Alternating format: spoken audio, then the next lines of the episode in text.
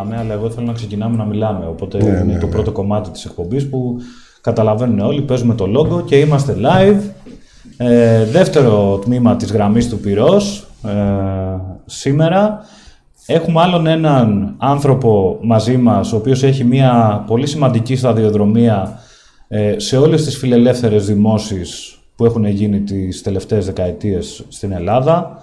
Ε, όπως και ο Τάσο Αβραντίνης προηγουμένως, ε, έχει διατελέσει και ο ίδιος αντιπρόεδρος της δράσης ε, και σήμερα ε, θέτει τον εαυτό του στην κρίση των πολιτών του νοτίου τομέα της Β' Αθηνών ε, για να διεκδικήσει την, το σταυρό και την προτίμησή τους, όντας πρώτος, πρώτο όνομα στο ψηφοδέλτιο της Νέας Δημοκρατίας. Έχουμε κοντά μας τον Τέλεια Ιβαλιώτη. Τέλη, καλώς ήρθες. Συμφωνήσαμε από τον προτέρων να μιλάμε στον ελληνικό. Μην νομίζετε ότι είναι απλά η αυτά μου, απλά με τους φιλελεύθερους ε, αισθανόμαστε μια οικειότητα την οποία ε, νομίζω ότι σαν εκπομπή η γραμμή του πυρός μπορεί και οφείλει να τη μεταδώσει. Τέλει, Ευχαριστώ Αλέξανδρε για την πρόσκληση. Μεγάλη μου τιμή. Και η τιμή είναι δική μας και η χαρά δική γιατί μας. Γιατί το ΚΕΦΙΜ κάνει μια εξαιρετική δουλειά διαδίδοντας φιλελεύθερες ιδέες και το να με καλεί ένα κέντρο που προωθεί το φιλελευθερισμό στην Ελλάδα σαν φιλελεύθερο που αισθάνομαι νομίζω ότι συνόλων λίγο παραπάνω από όσο να είσαι καλά, το, το, το, το, λαμβάνουμε ως ε, πολύ σημαντικό ναι. κοπλιμέντο. Βέβαια στη γραμμή του πυρός δεν θα είναι όλα ε, μέλι, γάλα και φιλικά mm. και τα λοιπά. Μπορεί να έχουμε τον ε, απεριόριστο σεβασμό, αλλά ε, θέλουμε να μπούμε και λίγο βαθύτερα σε κάποια θέματα. Ελεύθερα. Λοιπόν, το πρώτο που θα θέσω εξ αρχής, μάλλον προτού το θέσω το πρώτο, και αφού ο συνεργάτης μου εκλεκτός, ε, ο Παναγιώτης ο Σιδηρόπουλος στη Στρίμια, ε, λάβει τη θέση του για να παίξει το διαφημιστικό του, των χορηγών επικοινωνίας της σημερινής εκπομπής, που είναι το Liberal και ο Φιλελεύθερος. Ε, θέλω να σε ρωτήσω, τα παίρνεις τα βιβλία που βγάζουμε με το Φιλελεύθερο; Τα, τα παίρνω και δεν τα έχω διαβάσει, γιατί έχω να διαβάσω βιβλίο εδώ και τρεις μήνες τουλάχιστον. Δεν προφταίνω. Δεν προφταίνω γιατί οι ανάγκες τώρα αυτής της προσπάθειας που κάνω, που την αντιμετωπίζω πολύ σοβαρά, σαν ένα project από αυτά τα πολλά project που έχω κάνει στη ζωή μου, απαιτούν όλη μου την ενέργεια και όλη μου την προσοχή και δεν προφταίνω να χαλαρώσω στιγμή. Είναι ανταγωνιστικό πλεονέκτημα το, και στο λέω με τη, έχοντας την εμπειρία του να έχω διοικήσει προεκλογικές καμπάνιες το να έχεις έναν υποψήφιο που αντιλαμβάνεται την εκστρατεία σαν project. Ναι. Ε, Είμαι αλλά... μηχανικός άλλωστε, οπότε τα project είναι η ζωή μου. Λοιπόν, Αυτό το project το αντιμετωπίζω πολύ σοβαρά. Μπορεί να μην έχεις προλάβει να διαβάσεις, αλλά εμείς ε, στο Κεφίμ έχουμε λάβει ε, απανοτά πάρα πολλά, δεκάδες ε, emails που μας λένε ο φιλελεύθερος δεν τον προλάβαμε στο περίπτερο κτλ.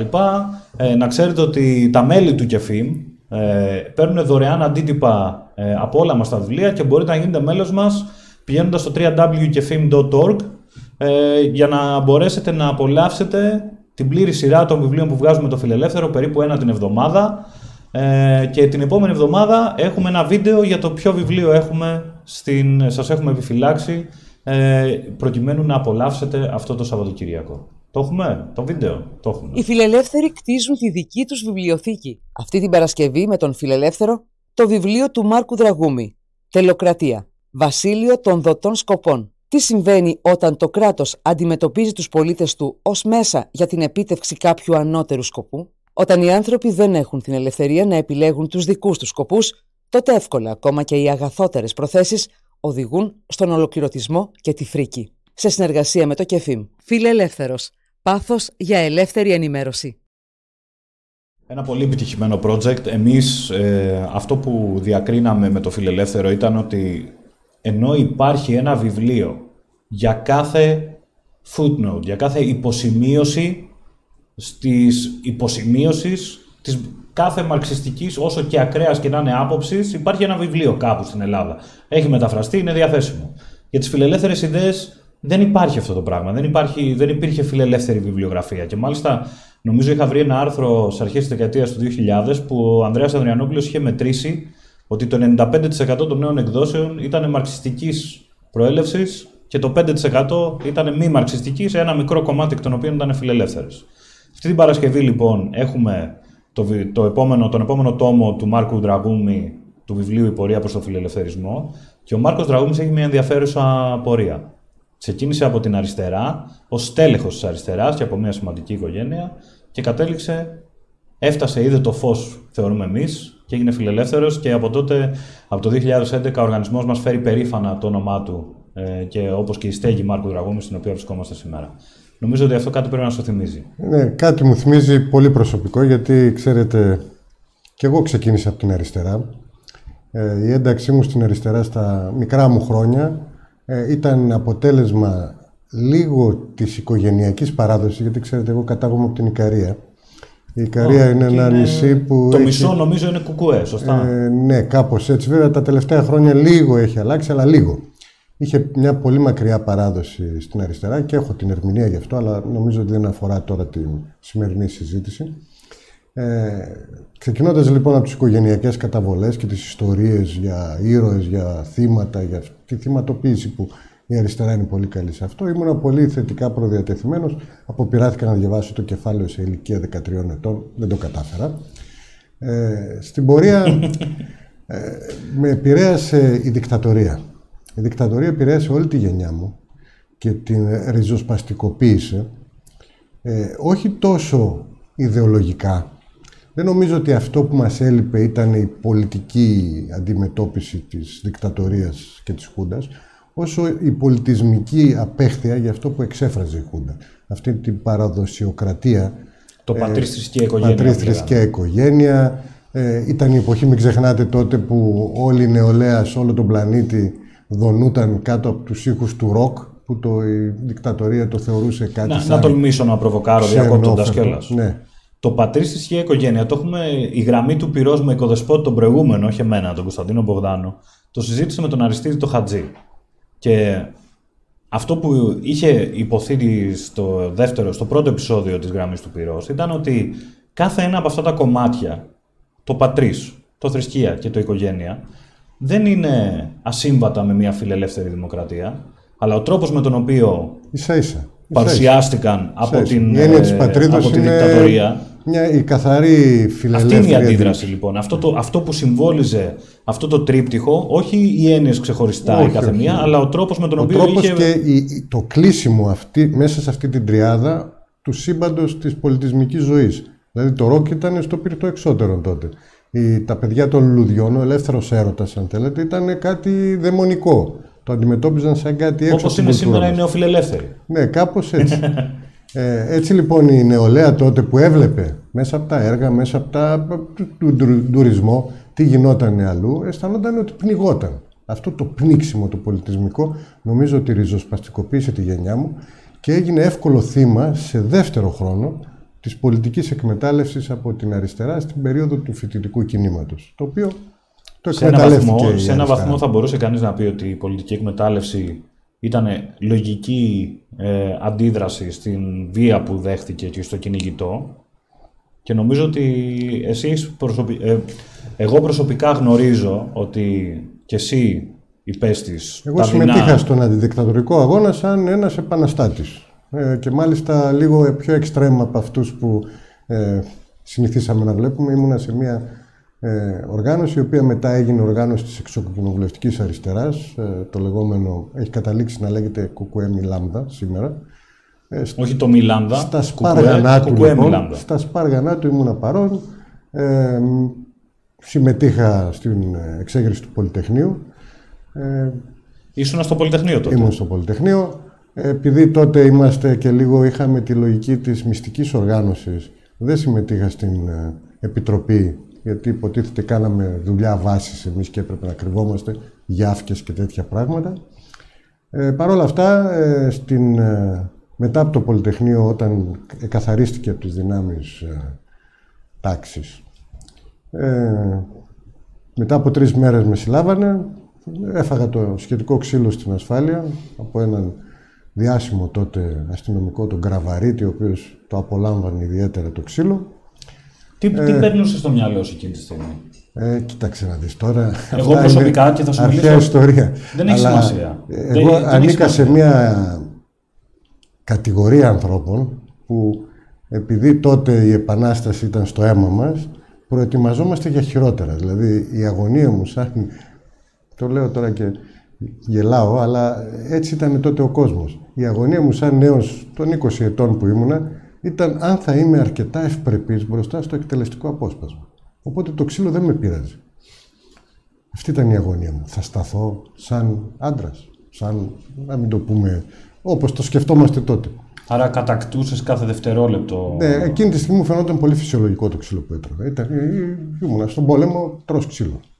Ε, βέβαια δεν ήμουν τόσο τυχερός, τυχερός, εντός εισαγωγικών, να με κλείσουν πολλά, πολύ καιρό φυλακή, γιατί 20 χρονών ήμουν ο πατέρας γιατί, μου. Γιατί το θεωρούσες τυχερός, γιατί είπες τυχερός; Ε, γιατί η, η έννοια του μάρτυρα ήταν ενσωματωμένη μες στην αριστερά, την τότε αριστερά. Δηλαδή επιζητούσαμε το μαρτύριο. Ε, δεν ήμουν τόσο τυχερός γιατί ο πατέρας μου τότε ένας άνθρωπος ε, ε, που νοιαζόταν το παιδί του έψαξε και βρήκε θεούς και δαίμονες και με απελευθέρωσε μετά από δύο-τρεις μέρες. Χαριστικά. Πού ζούσατε τότε; Ε, ζούσα στην Καλιθέα. Έχω γεννηθεί στην Καλιθέα. Ε, την έχω ζήσει είναι στα στην φτωχά περιφέρεια... της. Ναι, είμαι στην περιφέρειά μου. Έζησα μέχρι τα 30 μου στην Καλιθέα. Ε, ήμουνα πολύ τυχερός γιατί έκανα καλές σπουδές. Πήγα στο Βαρβάκιο, πήγα στο Πολυτεχνείο. Και Ποια, αυτή- ποια χρονιά πήγες στο Βαρβάκιο; Βαρβάκιο το 65. Και πώς σου φαίνεται που 54 χρόνια μετά πολεμάει η κυβέρνηση την αριστεία και τα πρότυπα σχολεία. Ε, μου φαίνεται ότι ζούμε τη μέρα της μαρμότας που λέμε. Έχεις δει ένα έργο Ναι, ναι. που βλέπουμε κάθε μέρα την ίδια συζήτηση. Τότε δεν υπήρχε συζήτηση. Αυτή η συζήτηση που γίνεται σήμερα, τα πρότυπα σχολεία ήταν το ζητούμενο για κάθε ελληνική οικογένεια. Ήταν ο τρόπος να ξεφύγεις α, και να πας ε, κοινωνικά ανώτερα. Τα πρότυπα σχολεία και το Πολυτεχνείο αργότερα που ήταν εξαιρετικό, τα χρόνια τα δικά μου, σου έδιναν τη δυνατότητα να ονειρευτείς ότι θα ζήσεις την καλή ζωή, γιατί αυ- περί αυτού πρόκειται. Τα όνειρα της ευημερίας είναι που κινούν τις κοινωνίες, κινούν τους ανθρώπους, κινούν την ανάπτυξη. Αυτό είναι το ελαττήριο της ανάπτυξης. Τα όνειρα της ευημερίας. Τότε λοιπόν το πρότυπο σχολείο ήταν μια πρώτη πόρτα. Και όλοι το Ελεύθεροι θέλανε. άνθρωποι που επιδιώκουν την ευτυχία τους δηλαδή. Αυτό είναι το ελαττήριο της ανάπτυξης. Και, αυτό το είχαμε τότε, παρότι η χώρα δεν ήταν, ευ- ήταν πολύ πιο φτωχή από τώρα. Αυτά που ζούμε τώρα είναι ε, για, εκείνη, για τους ανθρώπους εκείνης της εποχής με τα δικά τους μυαλά ε, είμαστε ευτυχείς. Παρ' όλα αυτά, τότε ήταν πιο ευτυχείς γιατί είχαν το όνειρο. Είχαν την δυνατότητα να ονειρευτούν ότι και αυτοί με ένα συνδυασμό τύχης και εκμετάλλευσης και ευκαιριών θα ζούσουν καλύτερα από τους γονείς τους. Η γενιά του Πολυτεχνείου δεν απέτυχε σε αυτό; Η γενιά δεν του παραδίδει μια Πολυτεχνείου, χώρα, η δεν θα γενιά μου, παραδώσει μια χώρα τα επόμενα χρόνια Ναι. η οποία δεν θα ικανοποιήσει αυτή τη συνθήκη, η οποία ήταν ο κανόνας όχι μόνο τα τελευταία 50 χρόνια, από την ίδρυση του ελληνικού κράτους και μετά. Νομίζω δεν υπάρχει εξαίρεση σε αυτό. Δεν, υπά, δεν υπήρξε γενιά που να παραδώσει μια χώρα η οποία έχει απολέσει 25% του ΑΕΠ μέσα Ναι. σε μια δεκαετία. Οκ, σε Με- μια δεκαετία. Αλλά αν το δούμε στη διάρκεια της πεντηκονταετίας, αυτή η γενιά είναι που έφτιαξε το ελληνικό θαύμα σε πήλινα πόδια, με τις αυταπάτες ότι αυτό μπορεί ε- επ' αόριστο να συνεχίζεται, να δανειζόμαστε, να περνάμε με τα λεφτά των ξένων καλά. Ε, ωστόσο, έγινε. Δηλαδή το 2007 η χώρα ήταν στη- η 30η πλουσιότερη χώρα του κόσμου. Το επίπεδο ζωής Και ήταν τώρα δεν είναι αφάνταστο. πολύ μακριά από εκεί. Ναι, νομίζω έχει κατρακύλει σε αρκετές Έχει πέσει, θέσεις, στις πολλές 400 θέσεις, γιατί- κάτι είναι. Ναι, γιατί χάσαμε. Επομένως, η γενιά μου είναι αυτή που ε, έκανε την άνοδο και την πτώση ταυτόχρονα. Και ενδεχομένως έχει την ιστορική γνώση του τι πήγε λάθος, τι δεν πρέπει να ξαναγίνει, τι δεν κάναμε έγκαιρα.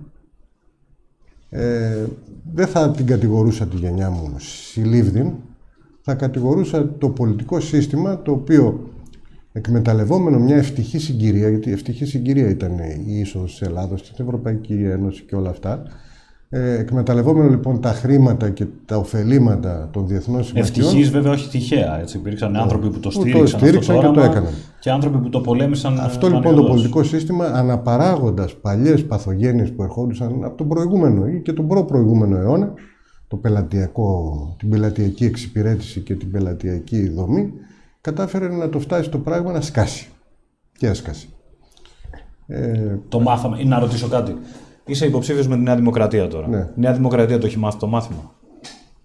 Γιατί δεν ήταν απούσα σε αυτό το. Δεν θέλω να μιλήσω συλλογικά για τη Νέα Δημοκρατία, γιατί η Νέα Δημοκρατία είναι ένα πολύ συλλεκτικό κόμμα, το οποίο κουβαλάει μια ιστορική μνήμη βέβαια του τι έχει κάνει μέχρι τώρα. Έχει κάνει αυτοκριτική σε αρκετά πράγματα. Ωστόσο, ε, εξακολουθούν μέσα στο κόμμα να υπάρχουν οι πυρήνες της και οι αντιλήψεις που μας έφεραν ως εδώ. Η βασική αντίληψη που δεν φταίει μόνο η Νέα Δημοκρατία, φταίει και το Πασόκ, φταίει όλο το πολιτικό σύστημα, είναι η αντίληψη ότι το κράτος πρέπει να λύνει όλα τα προβλήματα των πολιτών. Έτσι λοιπόν αυτή η μειοπική αντιμετώπιση οδήγησε μετά το 1981 όταν άρχισε ο ανταγωνισμός εντός της Ευρωπαϊκής Ένωσης να απειλεί διάφορους βιομηχανικούς κλάδους, στους οποίους ήμουν μάρτυρας της πτώσης για πολλούς από αυτούς, βιομηχανία δέρματος, κλωστοφαντουργία, αυτά ήταν οι πρώτες μου ε, δουλειές. Ε, είχε λοιπόν τη μοιοπία να μην στηρίξει καμία προσπάθεια εξυγχρονισμού και αντιμετώπιση των προβλημάτων των βιομηχανιών που κλείνανε και σαν ε, φάρμακο... νομίζω ότι ήταν λίγο θεμητό αποτέλεσμα η αποβιομηχάνηση.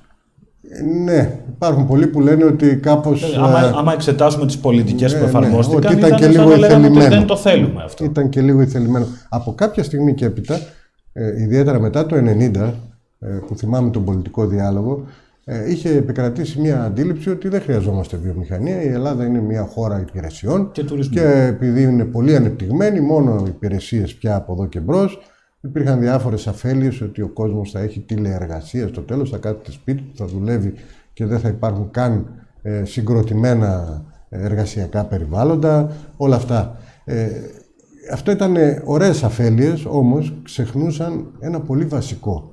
Δηλαδή είχαμε τη μοιοπία να ξεχάσουμε ότι κάθε ένας από εμάς, δηλαδή κάθε άτομο, κάθε συλλογικότητα, κάθε κοινωνία δεν μπορεί να έχει μακροπρόθεσμη ανάπτυξη και ασφάλεια αν δεν στηρίζεται και στις δικές του δυνάμεις. Δεν λέμε μόνο στις δικές του δυνάμεις, δεν λέμε να κλείσουμε τις οικονομίες μας, αλλά δεν μπορείς να αφήνεις την παραγωγή σου να, να μειώνεται χωρίς να κάνεις τίποτα. Και το πολιτικό σύστημα δεν έκανε απολύτως τίποτα, σε αντίθεση για να θεραπεύσει το ζήτημα της ανεργίας που προκαλούσε η αποβιομηχάνηση, και η πτώση της αγροτικής παραγωγής ταυτόχρονα, ε, προσελάβανε όλο τον κόσμο στο κράτος. Φούσκωσε το κράτος σε ένα βαθμό που πια δεν αντιστοιχούσε στην παραγωγική βάση η οποία το έτρεφε με τους φόρους του. Και αυτό ζούμε ακόμα σήμερα.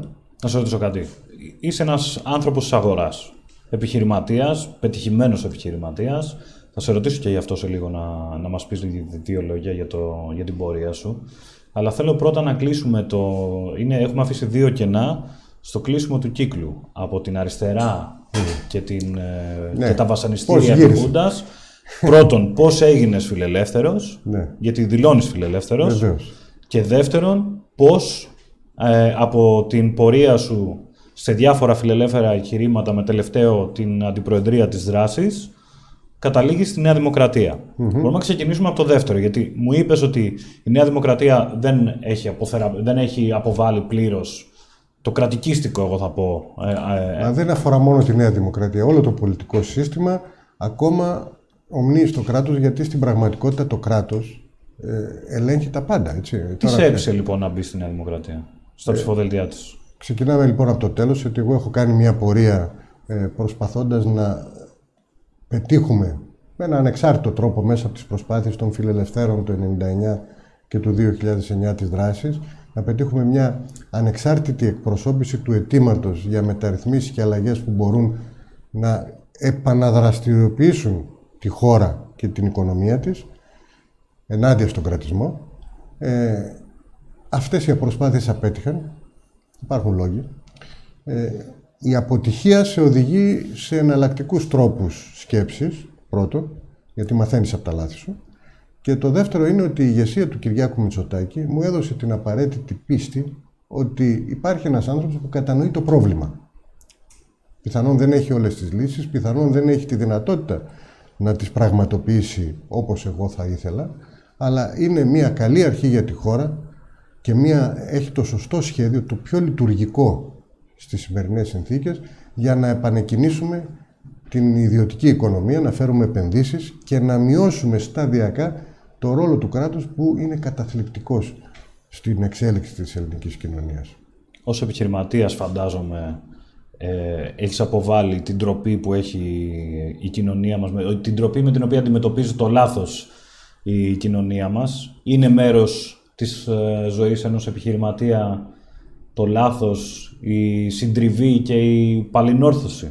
Ε, νομίζω ότι οι επιχειρηματικές προσπάθειες δεν είναι ε, πάντοτε πετυχημένες. Ε, στην Ελλάδα έχουμε καταλήξει να θεωρούμε ντροπή την αποτυχία και αυτό είναι ένα πρόβλημα στο DNA της συμπεριφοράς των Ελλήνων απέναντι στην επιχειρηματικότητα. Η επιχειρηματικότητα σημαίνει ρίσκο. Το ρίσκο μερικές φορές, πολλές φορές, μπορεί να πέσεις κάτω. Αλλά... Το ρίσκο σημαίνει τζόγος. Τζόγος Γιατί μιλάνε... Υπάρχει και αυτή η έννοια. Μπορείς να κάνεις ρίσκο χωρίς ε, καμία προετοιμασία. Αυτός είναι ο τζόγος. Και χωρίς κανένα εχέγγυο ε, προστασίας.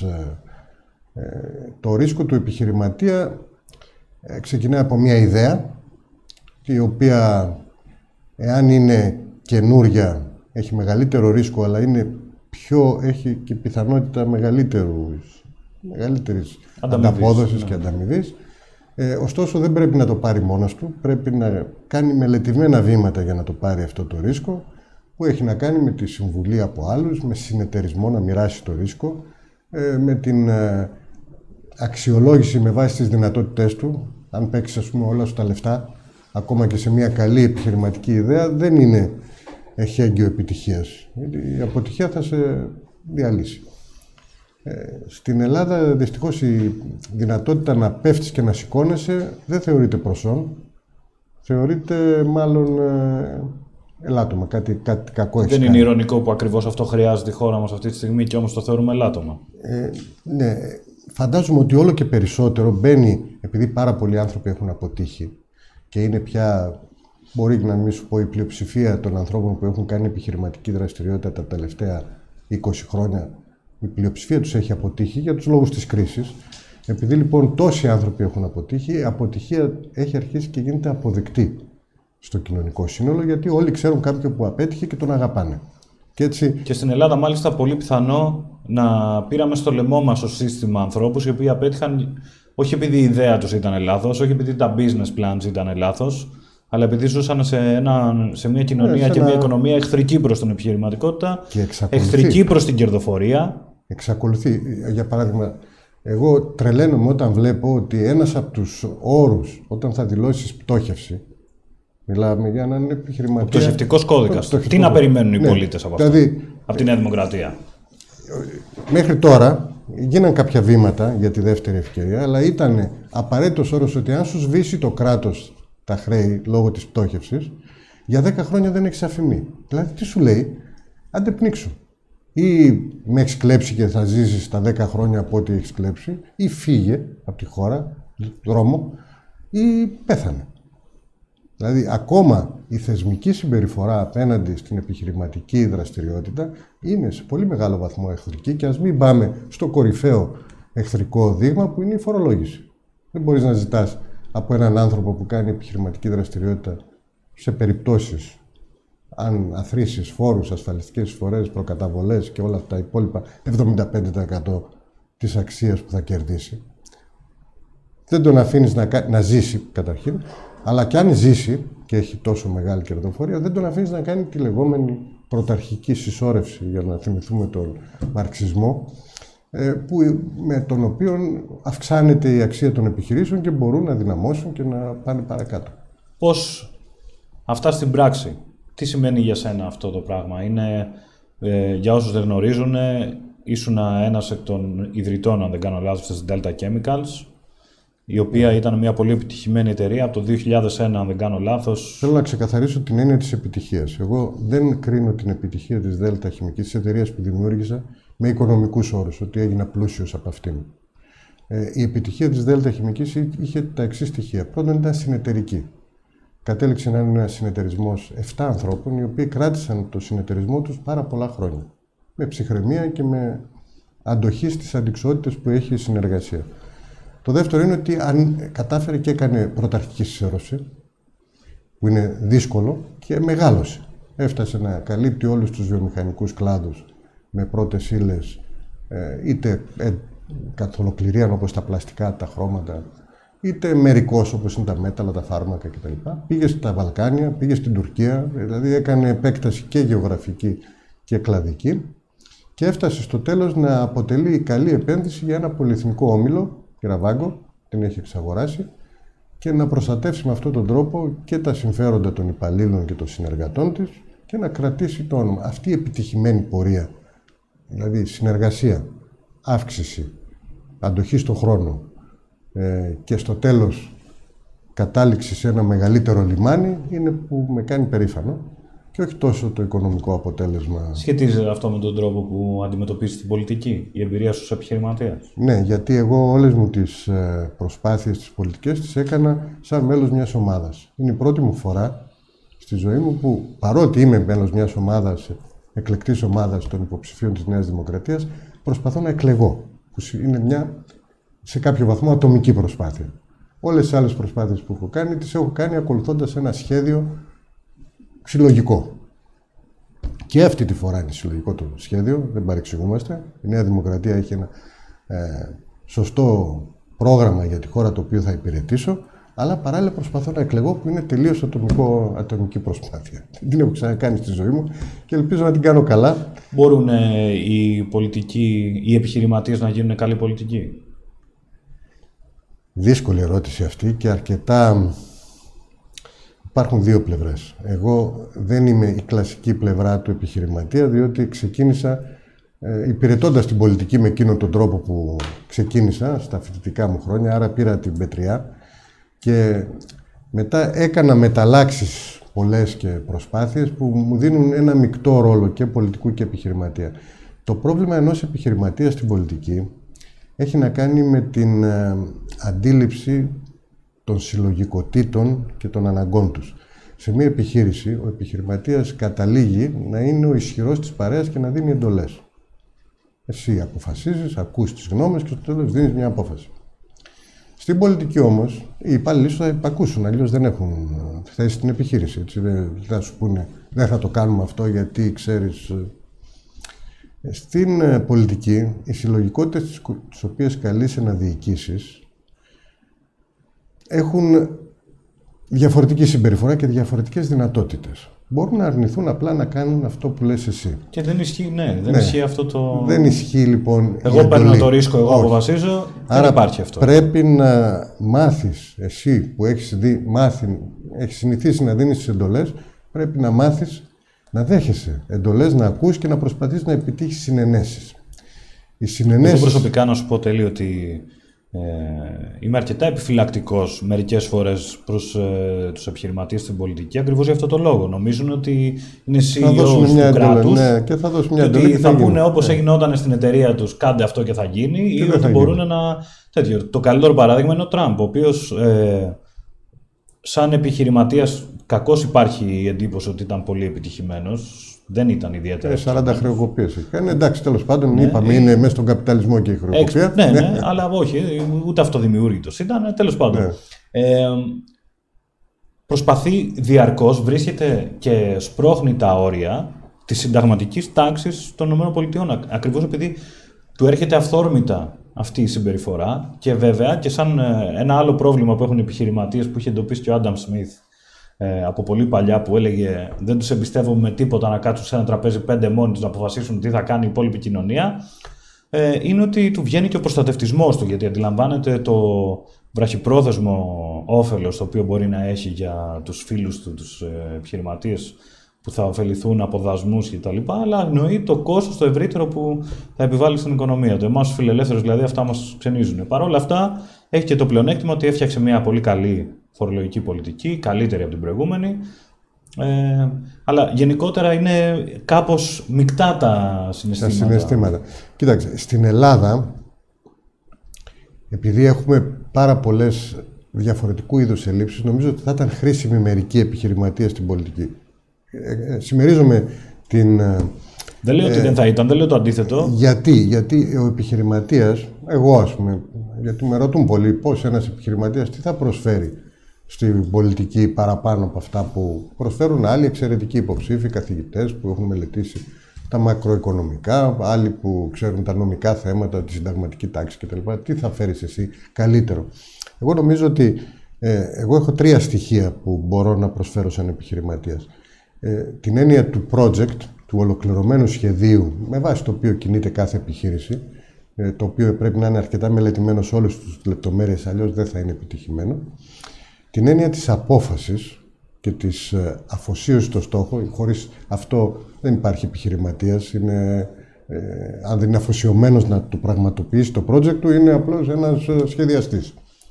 Και τρίτο, πολύ σημαντικό, την έννοια του χρονοδιαγράμματος, το οποίο λείπει από την πολιτική. Οι πολιτικοί προβλέπουν και υπόσχονται και πολύ σπάνια παραδίδουν, διότι δεν έχουν την έννοια του χρόνου, το timing.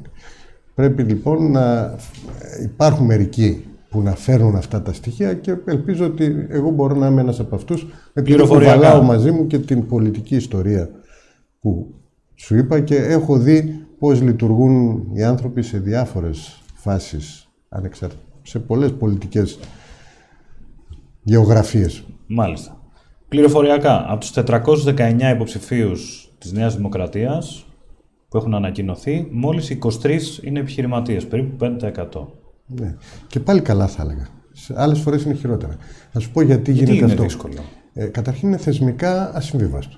Δηλαδή, εγώ από τη στιγμή που θα εκλεγώ πρέπει να παραιτηθώ από όποια θέση επιχειρηματική έχω. Ενώ αυτό δεν γίνεται για τους δικηγόρους, δεν γίνεται για τους μηχανικούς, για τους ελεύθερους επαγγελματίες, για τους καθηγητές πανεπιστημίου μπορούν να ε, αφήσουν. Αντιλαμβάνεσαι γιατί έχουμε ναι. δει στην Ελλάδα ναι. Στο παρελθόν ε, να γίνονται όργια. Γιατί δεν υπάρχει ούτε θεσμική θωράκιση, διαφάνεια ναι. και ούτω καθ... και... Ωστόσο είναι κάτι λίγο ε, περίεργο γιατί δεν υπάρχει πίστη, δεν υπάρχει εμπιστοσύνη. Είστε και μια ομάδα ανθρώπων που διώκεστε ιδεολογικά και ναι, μη. Ναι. Ε, γι' αυτό περισσότερο. Περισσότερο γι' αυτό. Ναι. Το θεσμικό ασυμβίβαστο νομίζω είναι λάθος τοποθετημένο, διότι σε όλες τις χώρες του κόσμου υπάρχουν επιχειρηματίες, απλώς υπάρχουν μερικές. Είναι λίγο υποκριτικό θα έλεγα. Θεσμικές ρυθμίσεις, ναι. Εάν μεταφέρεις δηλαδή τις μετοχές σου στο παιδί σου, στα νύψη, στα νύψη σου ή στην ξαδέρφη σου. Ε, εντάξει, και ναι, μπορεί να Έφυγε το πράγματα. ένομο συμφέρον, ας πούμε. Ε, γίνονται και τέτοια. Ναι. ναι. υπάρχει μια υποκρισία. Ε, ωστόσο, νομίζω το κυριότερος λόγος είναι ότι υπάρχει μια καχυποψία ότι οι επιχειρηματίες γενικά είναι κακοί άνθρωποι αδικεί είναι... στους Έλληνες που το ε. βλέπουν έτσι, πολλούς συμπολίτες μας. Εγώ έχω την εξής θεωρία και θέλω να. Όχι θεωρία, δεν θα την πω θεωρία, έχω την εξής εντύπωση. Σε ένα καθεστώς όπου δεν υπάρχει ισχυρό κράτος δικαίου, δεν είναι εύλογη η δυσπιστία των πολιτών προς ανθρώπους οι οποίοι μπορεί ναι, μπορεί και όχι να έχουν εκμεταλλευτεί τρύπες του συστήματος, να έχουν ασκήσει αθέμητη επιρροή προκειμένου να πλουτίσουν. Ναι, αλλά αυτό γίνεται ανεξαρτήτως της ιδιότητας ε, των ανθρώπων. Δηλαδή, οι επιχειρηματίες γιατί είναι χειρότεροι από τους υπόλοιπους που έχουν ιδιωτικοποίηση. Δεν λέω, μερικοί, ε, ας πάρουμε μερικές δέκο ή ορισμένες κρατικές υπηρεσίες που λένε ότι είναι πολύ κακό να περάσουν στον ιδιωτικό τομέα. Στην πραγματικότητα όμως οι ίδιοι οι εργαζόμενοι έχουν ιδιωτικοποιήσει την υπηρεσία τους και τη χρησιμοποιούν προς ίδιο όφελος, απολαμβάνοντας ωφελήματα πολύ μεγαλύτερα από την υπόλοιπη κοινωνία. Και εκεί η ιδιωτικοποίηση έχει γίνει και εκεί έχει γίνει εκμετάλλευση δεσπόζουσας θέσης. Απλώς ε, κλείνουμε τα μάτια. αυτό που είπες, σε αυτό που είπες, οφείλεται και το χαμόγελο του James Buchanan, που ήταν και ο ιδρυτής της Σχολής Δημόσιας Επιλογής, που εξηγεί ακριβώς αυτό το πράγμα. Ναι. Ε, νομίζω ότι η, η απέχθεια στην επιχείρηση έχει και ρίζες ιστορικές. Δηλαδή στην Ελλάδα επιχειρηματίες μετά τον πόλεμο έγιναν οι περισσότεροι άνθρωποι της αριστεράς εξ ανάγκης. Δεν μπορούσαν να διοριστούν στο δημόσιο που ήταν η καλή επιλογή τότε, τη δεκαετία του 50. Οπότε υπήρχε και μια θεσμική... Η εχθρότητα προς την αριστερά αντανακλούσε και σε αυτούς που είχαν γίνει επιχειρηματίες, εργολάβοι των οικοδομών, ας πούμε. Σχεδόν όλοι οι αριστεροί εκείνη την περίοδο. Ε, εξ ανάγκης. Απηχεί μετά μια ε, απέχθεια στην δηλαδή, έννοια. είχαμε επιχειρηματίες που μισούσαν την επιχειρηματικότητα και την κερδοφορία. Η αριστερή δεν νομίζω, απλώς ήταν υποκριτικό. Ήταν για τους άλλους, ενώ τα δικά μας ε, ήταν λίγο εξαγιασμένα λόγω του ότι δίναμε τη συνδρομή στο κόμμα. Η ηθική νομιμοποίηση. Ναι, ναι. Νομίζω ότι υπήρχε και μία. Έτσι και οι επιχειρηματίες σημερινοί που πάνε πολύ καλά πρέπει να κάνουν το αντίστοιχο με το κεφί. Να μην ξεχνιόμαστε. ναι. Υπήρχε πάντως μια κουλτούρα εχθρότητας στο κέρδος, στην έννοια του κέρδους, ενώ όλοι κέρδιζαν, όλοι ήταν οπορτουνιστές, ε, όλοι οι άνθρωποι. Προσπαθούσαν να εκμεταλλευτούν τις ευκαιρίες, ωστόσο την επίσημη έννοια του κέρδους την εχθρευόταν και το, το, το, η κοινή γνώμη αλλά και το εξέφραζε θεσμικά η πολιτεία με την κατάσχεση των κερδών λόγω φορολογίας. κέρδος. Ληστρική εξαγωγή της υπεραξίας από τους εργοδότες προς τους εργαζομένους ή ναι. κάτι άλλο; Τι είναι για σένα το επιχειρηματικό κέρδος; Το επιχειρηματικό κέρδος είναι η αμοιβή στο ρίσκο που παίρνει η επιχειρηματική ιδέα και ο επιχειρηματίας. Χωρίς το κέρδος δεν λειτουργεί η κοινωνία. Κοινωνίες που προσπάθησαν να το εξοβελήσουν το κέρδος είτε είχε αυτό τη μορφή του άμεσου εμπορικού κέρδους είτε του κέρδους του χρήματος ε, παρήκμασαν και άκμασαν άλλες κοινωνίες που είχαν βάλει το κέρδος μια εβραϊκή θρησκεία. Γιατί οι Εβραίοι έγιναν, άνθησαν παρόλες τις διώξεις. Γιατί και τον ίδιο λόγο που είχαμε αριστερούς επιχειρηματίες. Δεν τους απαγόρευε το δανεισμό και το κέρδος του τόκου. Ναι, αλλά οι κοινωνίες τους, κυρίως οι ευρωπαϊκές, μάλιστα, τους απαγόρευαν να πάρουν οποιοδήποτε αξίωμα ή ναι, θέση ναι, ναι, αυλικού ναι, ή ναι, κάπως ήταν να, να γίνουν γεωκτήμονες και αναγκάστηκαν να γίνουν είτε ακαδημαϊκοί είτε γεωκτήμονες, έτσι, για αντίστοιχο λόγο. Κερδοφορία έχει σχέση με την αξία που, που παράγει ένας επιχειρηματίας για το κοινωνικό σύνολο; Είναι ένας τρόπος που μπορούμε να τη μετρήσουμε έτσι; Κοιτάξτε, η, η κερδοφορία ε, στην Ελλάδα παραδοσιακά ήταν ε, υψηλής στις εμπορικές ε, συναλλαγές. Στη βιομηχανία ε, και ένας από τους λόγους που παρήκμασε η βιομηχανία ήταν ότι οι μεγάλες επιχειρήσεις ήταν στο στόχαστρο του κράτους και κατ' επιλογή τα πρώτα θύματα της φορολογικής πολιτικής. Ε, υπήρχε μια ολόκληρη κουλτούρα προστασίας του μικρού μεγέθους στην Ελλάδα, αξιακής ανύψωσης του μικρού και του μικρομεσαίου, και πόλεμους στο, στη μεγάλο, στο μεγάλο κεφάλαιο. Ας πούμε. Μια επιχείρηση που μεγάλωνε, ε, ήλκε σαν τις μύγες, τους ελεγκτές, ε, τους δημάρχους, το, όλο το σύστημα έπρεπε να πάει να σιτιστεί από τη μεγάλη επιχείρηση. Το αποτέλεσμα είναι να έχουμε σήμερα ένα κατακαιρματισμένο επιχειρηματικό τοπίο με πολλές μικρές επιχειρήσεις, γιατί η μόνη σου άμυνα ήταν να μείνεις μικρός για να μπορείς, κακά τα ψέματα, να κλέβεις και λίγο το φόρο, να κλέβεις και λίγο στις πωλήσεις. Να φοβάσαι με πετύχεις δηλαδή. Ναι, είναι ο φόβος της επιτυχίας γιατί αλλιώς σου έρχονται όλα. Εγώ το θυμάμαι σε όλη μου την επιχειρηματική ζωή. Ε, αυτό που ήταν ε, το ζητούμενο των συνομιλίκων μου ήταν το one man show, να είσαι μόνος σου. Να είσαι μόνος να μπορείς να, μέχρι εκεί να φτάνεις, τα υπόλοιπα να τα κρύβεις. Εμείς επιλέξαμε στην ε, δικιά μας επιχειρηματική προσπάθεια να είμαστε εντάξει από τη μέρα ένα για να είμαστε και εντάξει μεταξύ μας. Γιατί αν έχεις πολλούς συνεταίρους, αν δεν είσαι εντάξει, στο τέλος δεν υπάρχει εμπιστοσύνη ότι αυτά που ε, εμφανίζεις είναι τα πραγματικά και κάποιος παίρνει τα υπόλοιπα. Ε, δεν μας αδίκησε η πορεία παρόλη την σκληρή φορολογία που υποστήκαμε όλα αυτά τα 25 χρόνια που έχουμε διανύσει μαζί. Το οποίο μας φέρνει στο, να πάμε λίγο στα πιο επίκαιρα. Ε, απευθύνεσαι προφανώς σε ανθρώπους με τους οποίους έχεις συνυπάρξει σε, στους Σταύρους, ε, στη δράση και τα λοιπά, ζητάς τη στήριξή τους εκ νέου ε, και σε έναν όλο ένα και αυξανόμενο αριθμό ανθρώπων που αυτοχαρακτηρίζονται ως φιλελεύθεροι, ε, τι μπορεί να περιμένει ένας φιλελεύθερος ψηφοφόρος ο οποίος δεν ανήκει στις τάξεις της Νέας Δημοκρατίας, αλλά σκέφτεται να στηρίξει τον Κυριάκο Μητσοτάκη ή τον Τέλια Ιβαλιώτη, τι μπορεί να περιμένει από γιατί να θέλει να εκλεγεί ένας βουλευτής φιλελεύθερος; Σε τι μπορεί να επηρεάσει; Δηλαδή, τι διαφορά έχει σε ένα αρχηγοκεντρικό σύστημα όπως έχουμε εδώ, όπου οι κομματικές γραμμές τηρούνται απαρέγκλητα, τι αξία έχει να έχουμε φιλελεύθερους βουλευτές; Εγώ έρχομαι στη Νέα Δημοκρατία και προσπαθώ με το δικό μου παράδειγμα να φέρω κι άλλους από το χώρο του κέντρου. Τι εννοώ από το χώρο του κέντρου, δεν εννοώ κατά ανάγκη τις πολιτικές προσπάθειες του κέντρου, ε, εννοώ μια διάθεση καταλλαγής και συνδιαλλαγής της κοινωνίας, που είναι κεντρικό σύνθημα του Κυριάκου Μητσοτάκη, θέλει να είναι πρωθυπουργός όλων των Ελλήνων, θέλει να σταματήσει την εχθροπάθεια και το ταξικό πόλεμο που είχε κηρύξει ο ΣΥΡΙΖΑ. Αυτά με συγκινούν. Με συγκινεί το σύνθημα της αυτοδύναμης Ελλάδος, δηλαδή να ξαναφτιάξουμε να, να ξαναπροσπαθήσουμε να ξεκινήσουμε την ε, παραγωγική διαδικασία και τις εγχώριες παραγωγικές δυνάμεις. Ε, με κινητοποιεί το όραμα του να φέρουμε νέες επενδύσεις και ένα νέο κύκλο ανάπτυξης που να κάνει τους ανθρώπους πάλι, τους νέους ανθρώπους, να ονειρεύονται ότι θα ζήσουν καλύτερα από εμάς. έτσι ώστε να έρθουν και τα παιδιά σταδιακά που έχουν φύγει στο εξωτερικό στη χώρα αυτή που τόσο αγαπάμε και να την εμπλουτίσουν πληθυσμιακά, γιατί ο πληθυσμός μειώνεται, όπως ξέρετε. Αυτά με κινητοποιούν.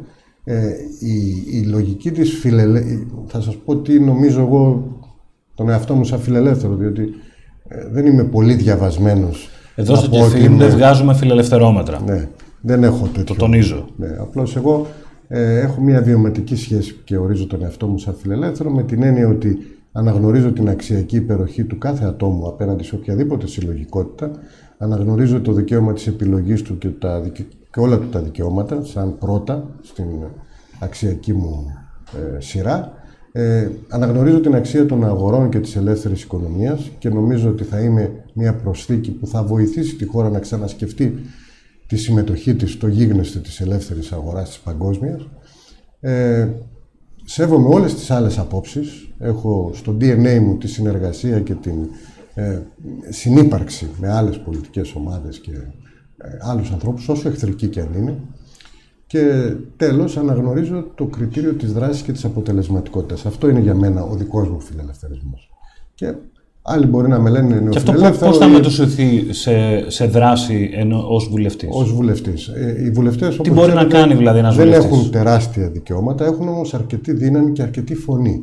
Η Βουλή είναι ε, ο ναός της Δημοκρατίας. Οι, οι φωνές που ακούγονται μέσα σε αυτό το ναό είναι ισχυρότερες από άλλες.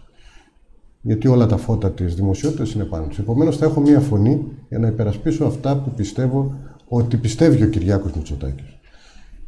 Και όσον αφορά την ε, νομοθετική ε, διαδικασία, βεβαίως έρχονται τα νομοθετήματα σχεδόν έτοιμα, αλλά όχι απολύτως έτοιμα. Έχεις πολλές δυνατότητες παρέμβασης σαν βουλευτής, να εντοπίσεις στοιχεία που δεν βοηθούν την πρόοδο της χώρας, κατά τη γνώμη σου, και να τα διαφημίσεις με όσο φωνή εκτιμάς εσύ ότι πρέπει να είναι πιο στεντόρια.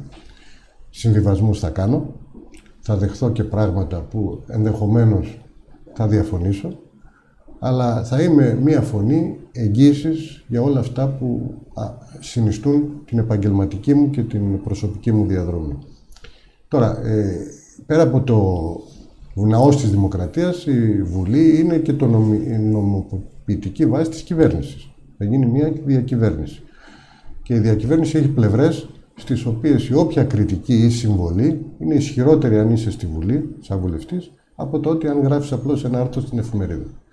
Ε, νομίζω ότι είναι αρκετή η ισχύ που μπορώ να έχω και ε, θα αρκεστώ σε αυτήν.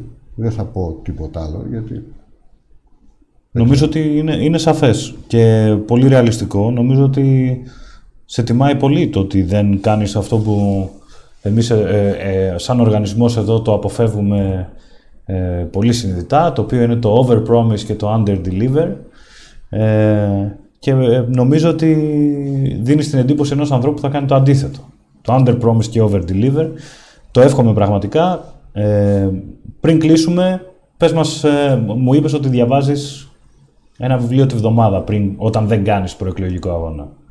Πες μας έτσι ένα αγαπημένο σου βιβλίο που διάβασες. Πες, διαβάζω λίγο αναρχικά. Δηλαδή, ε, μπορεί να διαβάσω τη μία εβδομάδα ένα ιστορικό βιβλίο, ε, μετά να πάρω ένα μυθιστόρημα, μετά να πάρω κάτι, ε, μια πραγματεία, ε, διαβάζω λίγο αναρχικά και το κάνω αυτό με τη βαθιά πίστη ότι αυτά που διαβάζω ε, επιδρούν με έναν τρόπο στο μυαλό μας που εμείς δεν αντιλαμβανόμαστε και μας εμπλουτίζουν με έναν τρόπο έμεσο, όπως άλλωστε και η πολιτική συζήτηση που κάνω με ανθρώπους ποτέ δεν επιδιώκω να πείσω κανέναν. Λέω την απόψη μου. Αν την πω πολλές φορές και αν είναι σωστή και αν δικαιωθεί από τα πράγματα, θα έχει την επίδραση στο συνομιλητή μου σε βάθος χρόνου. Είμαι αντίθετος στη λογική των Ιεραποστόλων του Ζουλού, ας πούμε. Σέβομαι όλες τις απόψεις και την καθυστέρηση που έχει ο κάθε άνθρωπος να αποδεχθεί απόψεις και παίρνω παράδειγμα τον εαυτό μου. Πολλές από τις απόψεις που έχω σήμερα καθυστέρησα πάρα πολύ να τις διαμορφώσω. Και ίσως αύριο να έχω και άλλες απόψεις. Είμαι ανοιχτός. Ε, το τελευταίο βιβλίο διάβασα. Ή το τελευταίο το αξιόλογο. Ε, δεν ήταν αξιόλογο, δηλαδή με μπέρδεψε, αλλά ε, ήταν του πώς τον λένε, ο Δούναβης, του ενός Μάγκριτς, Μάγκριτς, ένας ε, Κροάτης. Ναι. Που έχει την ιστορία των κοινωνιών του Δούναβη. Μάλιστα. Σαν, λίγο με μπέρδεψε, ήταν λίγο φλιάρο. Οι γείτονές μας εδώ στην περιοχή, οι οποίοι, να θυμίσω για όσους δεν το έχουν υπόψη τους, ότι σε όλοι οι γείτονές μας έχουν καλύτερο βαθμό οικονομικής ελευθερίας από ό,τι έχει η χώρα μας. Εμείς έχουμε πάει στον ΠΑΚ. Τελευταία ερώτηση και λίγο υποθετική. Περνάνε τέσσερα χρόνια, έχεις εκλεγεί βουλευτής στο νότιο τομέα της Β' Αθηνών και επειδή μας είπες ότι έχεις το background του, του project management, έρχεται η ώρα του απολογισμού. Τι θες να κάνεις tick off, να πεις ότι έκανα ένα, δύο, τρία πράγματα και γι' αυτό το λόγο άξιζε το όλο εγχείρημα.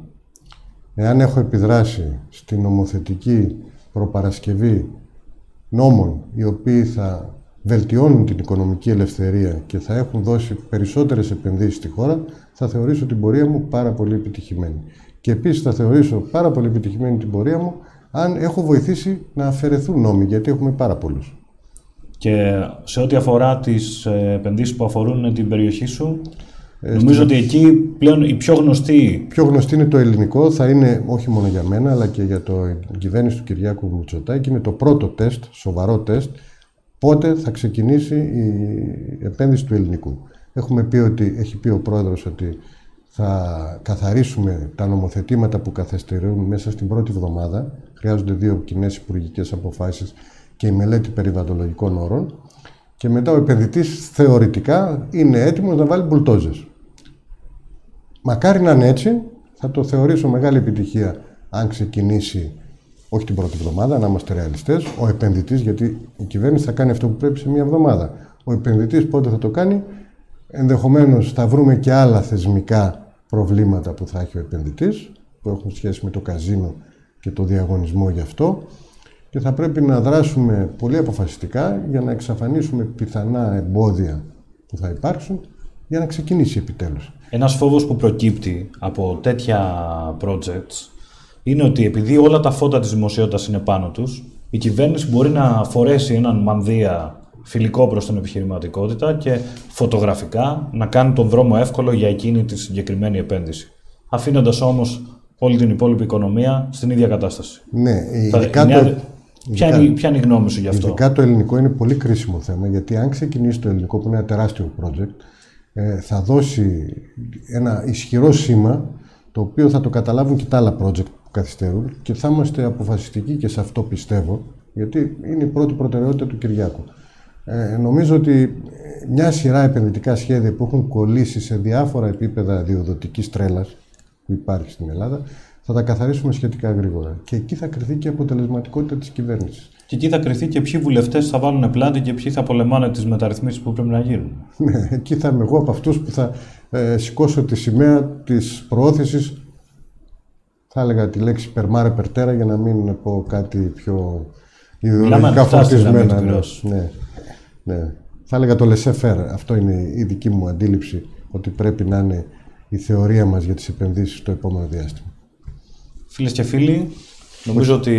Όχι με... γη του πυρός, αλλά γραμμή. γη και είδωρ θα δώσουμε για τις επενδύσεις. Γη και είδωρ θα δώσει για τις επενδύσεις ο Τέλης Αϊβαλιώτης. Ένας άνθρωπος ο οποίος ε, δοκιμάστηκε στην αγορά, κρίθηκε, κρίθηκε ως επιτυχημένος, όχι μόνο από τους ε, αριθμούς των, της εταιρείας που βοήθησε να χτιστεί και να πουληθεί ε, σε ένα πολυεθνικό κολοσσό, αλλά και από τους εργαζομένους της που άφησε, όταν έφυγε ο Τέλης από την εταιρεία, παίρναν περισσότερα χρήματα από όσα πριν. Δεν έχω φύγει ακόμα. Δεν έχεις φύγει ακόμα, αλλά θα, θα φύγεις όταν εκλεγείς; Αν εκλεγώ, πρέπει να φύγω. Είναι λοιπόν, ασυμβίβαστο. Τη διοίκηση άφησες τότε. Σωστά; Ούτε τη διοίκηση. Α, ούτε. Ε, ακόμα μέχρι να εκλεγώ, έχω όλα τα θεσμικά ε, επιτρεπτά όρια να ασκώ και διοίκηση. Ναι. Λοιπόν, και αυτό είναι ένας ε, πραγματικά άθλος ε, το να κάνεις και τα δύο παράλληλα. Εργατικός ο Τέλης Αβαλιώτης, φίλος της Ελευθερίας, φίλος του Κεφίμ. Καλή επιτυχία. Ευχαριστώ πολύ.